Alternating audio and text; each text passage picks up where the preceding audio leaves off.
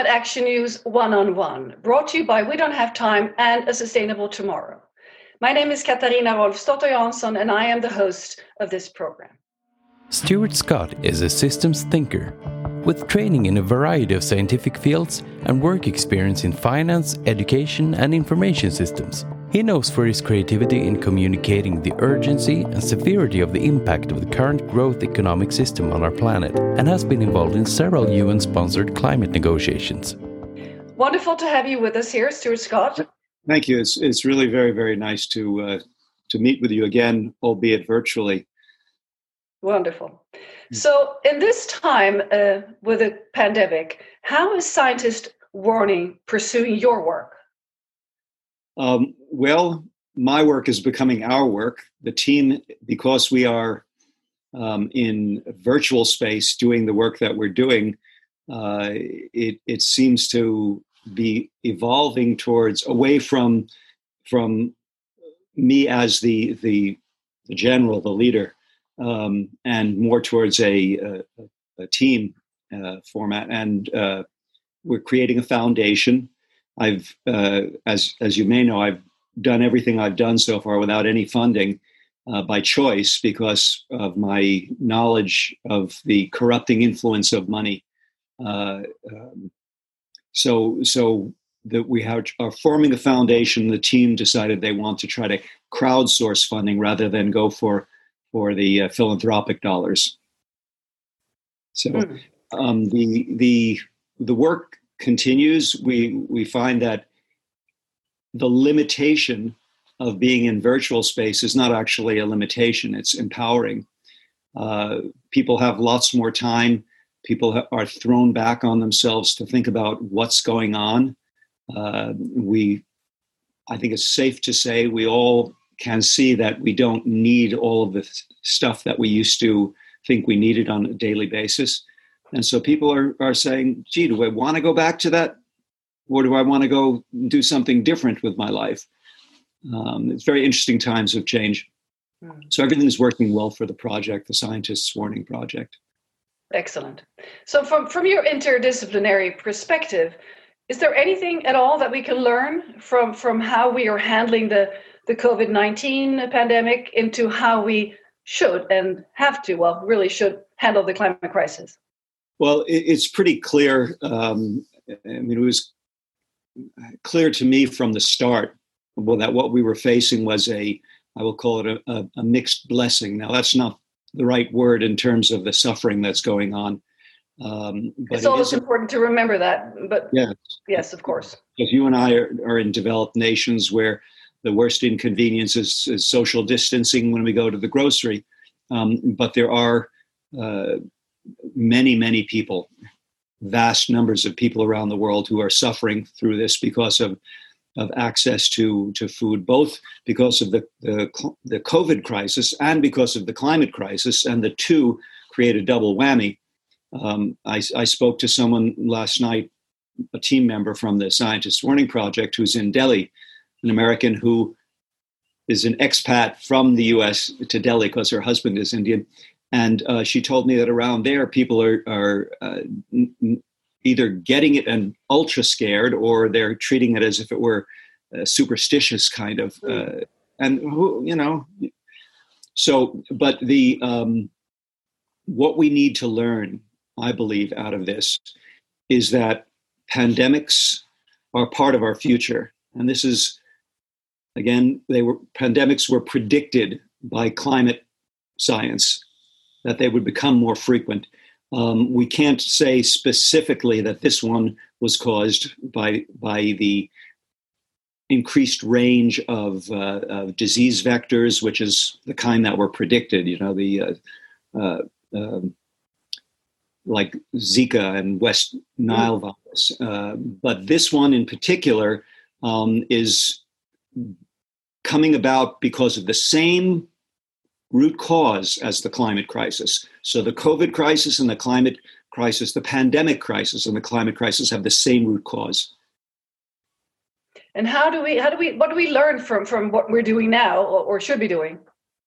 Well, uh, the the obvious lesson, the low-hanging fruit, is that we don't need as much stuff as we thought we did, as we were told, as we believed, because it was sold to us on a daily basis. I mean, I, I view television and internet um, as be- merely a matrix for advertising. It's just the stuff that surrounds the advertising. It's it's it's really advertainment. You know, instead of infotainment, it's advertainment. It's just entertainment so that we can have something that will, we can throw you that message that you need to buy this. And it's very, it's it's um, kind of despicable. Luckily, luckily in Sweden, we still have uh, television channels without any commercials, believe it or not. Oh, are you kidding? So apart from apart from consumer behavior, what else could we learn? Learn from COVID? Mm-hmm. Okay, well, we, we can learn um, solidarity. Mm. We can I was hoping that. You would say that as an educator. Yes, we, we're all in this together. Well, it, if, we, if we had enough time, I would say everything in your mind about this. I think we share the same thoughts, um, the same emotional response to it. Um, we, we, I think we need to really learn, really deeply learn, and I want to return to this with some emphasis Uh, in a moment. We need to learn that the economic system that we have been saddled with is destructive. It's destructive to us. It's destructive to the planet. It's destructive to our ability to survive on this planet. And we can't see that because it's a parasite that masks itself from, from our viewing it correctly and accurately. And that's growth economics. You cannot grow anything forever. Least of all, grow it exponentially, which is how our economic system attempts to grow. What do you think the bailouts are? A big leap exponentially. You can't grow anything organic within a finite container forever. And our economic system is founded on the brain-dead notion that we can. And this is a big part of your work. And I know you recently published um, a book uh, called Outcry. How did this book come about? Because I know it's connected to, to these uh, these theses. Yes. Well, um, you know, I didn't know that what I was doing over the years was developing following. That sounds, excuse me, I weep very easily. But uh, all of a sudden I found I had a lot of people who were following my work. And one Beautiful. gentleman by the name of Jim Hicks, James Hicks, um, calls himself a big picture guy. He contacted me and and said, next time you come through the East Coast, and I was on my way to Europe at that time, in fact, to C O P twenty-four in, in, in Katowice, where our mutual friend Greta uh, joined me on stage four times. She, um, he, he, he said, can we get together for lunch? And he, he took me to a vegan cafe in uh, in New York, and I said, I, I love to eat vegan, but I can't possibly be vegan because of food allergies, and I'm a vegan now, but I'm a vegan because of the cancer that I've got, mm-hmm. interestingly enough. If you want to be healthier, ditch the meat. Anyhow, we afterwards, we took a walk. After, after lunch, we took a walk to Central Park, and we sat on a bench outside the park, wonderful uh, Central Park, and I asked him a question that he tells me now changed his life. I said, if you were king, what would you do? What would you, how would you change things? And that was the source of the book Outcry. Now, he and I have collaborated on it to the extent that, excuse me again, I can't, I weep for several reasons. I can't use my hands very well because of the neuropathy from the chemotherapy. So he did most of the writing.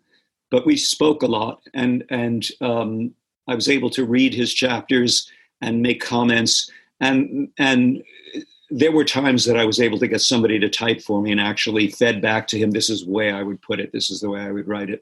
So it's co-authored, but I'll have to say he did most of the typing.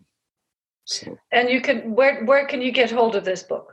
It's only available online. Um, I'm sorry to say it's only available through Amazon because I really have very low regard for Amazon. Uh, I, I like to say that that Jeff Bezos built the biggest marketplace in the world called Amazon mm. around the destruction of the, the Amazon rainforest. The two are intimately connected, if only by the same, again, the same root cause, an economic system which demands we rape the earth and concentrate. Um, in any case, it's available on Amazon through their their publication, their electronic publication, Kindle, I think it's called. Thank you. Scientists' Warning. Um, tell me a little bit more about what you do, because I think people are they're curious now and and and how they could access your your your um, your knowledge. Yes, um, I we have two sides to it. One is the .org, scientists plural dot scientists warning dot org with an S a, in, in the middle. Okay, with an S, right? And it's um, it's a very comprehensive website. We're going through restructuring, so it, you know, under under construction without the sign up. But our wiki is very valuable. Um, lots of articles on on from the commonplace concepts to the uh, somewhat more obscure concepts. Uh, global dimming, which is one that's misunderstood. We have a wonderful article on there. And the other side is scientists warning dot t v. And that's the, the YouTube channel. Uh-huh. That U R L forwards to the YouTube channel. Hmm. And there you have a combination of interviews with scientists, the programs I've done at the at the COPs, um, and uh, opinion pieces, I'll say. Uh, like I did a conversation very recently with a gentleman, James Doyle, uh, uh, excuse me, John Doyle, forgot his name. Oh. John Doyle, who works for the uh, European Union Commission as a member of their foresight group, their group that tries to see what are the impacts of what we're doing now and what we've done uh, in, in the future. And um, we did a very good conversation, and part one was published, The End of Normal. And I got that title because it was the subject line on an email he'd written to his colleagues and copied me on.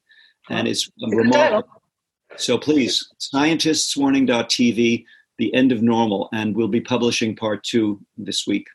Excellent. Well, we need all these conversations to to enlighten us and to uh, to to make sure that we really understand the, the severity of, of the situation we're in. Speaking of, of understanding, move. sorry? And how we should move from here Absolutely. on out. Absolutely. It's all about solutions at this point, because that's we really don't have to time to wait for for for, for any more um, people questioning this. Um, we, don't, we don't have time to wait for the governments to figure it out, because the governments are all enslaved to their central banks and the growth economic meme. Hmm. Climate leadership. I always ask my guest about the climate leadership. What does it mean to you, Stuart Scott? And do you have any good examples of climate leadership? You know, that's a, a great question. Um, I want to say we are all climate leaders. We all have to be climate leaders at this point. I mm. found myself years ago saying someone should one too many times, and then I realized that I was the someone. Oh yeah, I, we're all we're all the, the someone. Exactly. There is nowadays when someone says, you know, we should. I say there is no one named we in the room. Okay, there's no one named someone in the room. If you had the idea, it was the inspiration that came to you. It's up to you to take the next step. And if you say, oh, I can't do this, then it's up to you to find the people who can to bring that idea forward, to rise to your highest potential. That's what we need at this point. Is we need and and our our our dear Greta Thunberg has done that with millions of kids around the world. Mm. Uh, um, I, I can't pay enough homage to to that brilliant young woman. So, and you you were the one that brought her to the United Nations the first time in, in yeah. Poland uh, on the stage there. We'll never forget that image. And I just learned, I will have to say, that you were the first person to interview her on the second day of her. Of her interviewer on camera on the second that's, day of her. That's right, that's right. So we have that in common, one of the first meetings. Um, well, well, so Stuart Scott. Careful. Stuart Scott, um, examples of climate leadership, except for Greta. Um, what do you have to say about what's happening in Europe now with the new Green Deal, speaking of economics? Is Merkel um, should be showing proof of climate leadership? Is it enough? I uh, no, it's not enough, and it's it's actively it's actively deceptive in a certain way, because as long as you stay chained to an economic system that demands growth, there is no amount of green dealing mm. um, that you can do to fix this train wreck that that's happening. Um, I, I I can't make that point enough times in enough ways for people to really finally get it. The way I like to say it most clearly, and this you have to wrap your head around, is that our money with a capital M is not our money anymore. Money owns us. Money has figured out how to use human civilization for its own reproductive purposes. That is, money creates more money through the greed and uh, avarice of the wealthiest who are promoted to the top, and they influence politicians. And if you follow that rabbit down that rabbit hole, you see that money controls us, not just on a superficial level, but on a very deep level. We need to change that. We need to, and economics, the current growth economics, it's not the only th- system possible. I try to promote ecological economics. That's a new term for many people. Mm. The only way we are going to avoid tragedy, possibly, I mean, a growth, an incredibly large tragedy, is by unhitching ourselves from this growth economics. And I don't care how many Green New Deals there are. It, they won't help as long as the overall body of the human enterprise is growing. So for the people watching this show and they, they think, hmm, well, this is interesting, how do they go about this? I mean, except for voting for politicians, obviously, that, that have this this this way of looking at, at, at, at our society, but themselves, how do they how do they maneuver? It's, it's not easy. It, oh, it's very, very, it's it's both difficult, it's both simple and difficult. That is, it's conceptually simple, but it is practically difficult, because what you need to do is you need to unhitch yourself from that advertising thing. Oh, you know, I need a new iPhone. They just came out with it. Or I need a new, or I need, a, or, oh, we need to, all of those R's, not just reduce, reuse, recycle. It's repurpose, rethink. I once did a, a, a list, a page full of R's, re this, re that. There are an incredible number of things mm-hmm. that we need to change about the way we live in the world in developed nations, I'll say. That's predominantly it. Oh, yes. We it's, it's different. We, we, you and I need, and our our countrymen, countrywomen, need to slow down, not get back on planes when when the lockdown is is taken off. We need to see that, hey, Zoom has worked brilliantly for us during this period. Mm. Why do we have to go back to flying to wherever? And this is not just for work. This is for pleasure. This is for family. Um, we need to stop abusing the planet by one of the chief ways is by flying everywhere. Well, thank you very much, Stuart Scott, for sharing your insights. And I'm sure there will be many people checking into the Scientists' Warning, the T V and the, the .org, and uh, checking out your book. And best of luck with, with everything that you pursue. And uh, thank you again for, for being on the show. Thank you. Thank you so much for having me on, on the program. And for all of you viewers, if you want to be part of the climate solution, please join We Don't Have Time, uh, the .org on, on the platform and the, the app where you can sh- share your climate stories, reviews, give climate love to companies that actually do good for the climate. And if you're based in Scandinavia, you can join A Sustainable Tomorrow. Uh, and that's an organization that promotes meetings and events that focus on sustainable business. My name is Katarina Rolfsdotter-Jansson, and I will be back in a week with a new fabulous guest. Thank you. Coming up next week, Mister Samelius is a serial entrepreneur and investor. He has founded and chaired a number of Sweden's most lauded companies within strategy, marketing, advertising, and digital communication. Samelius is a member of the UNICEF Global Advisory Group.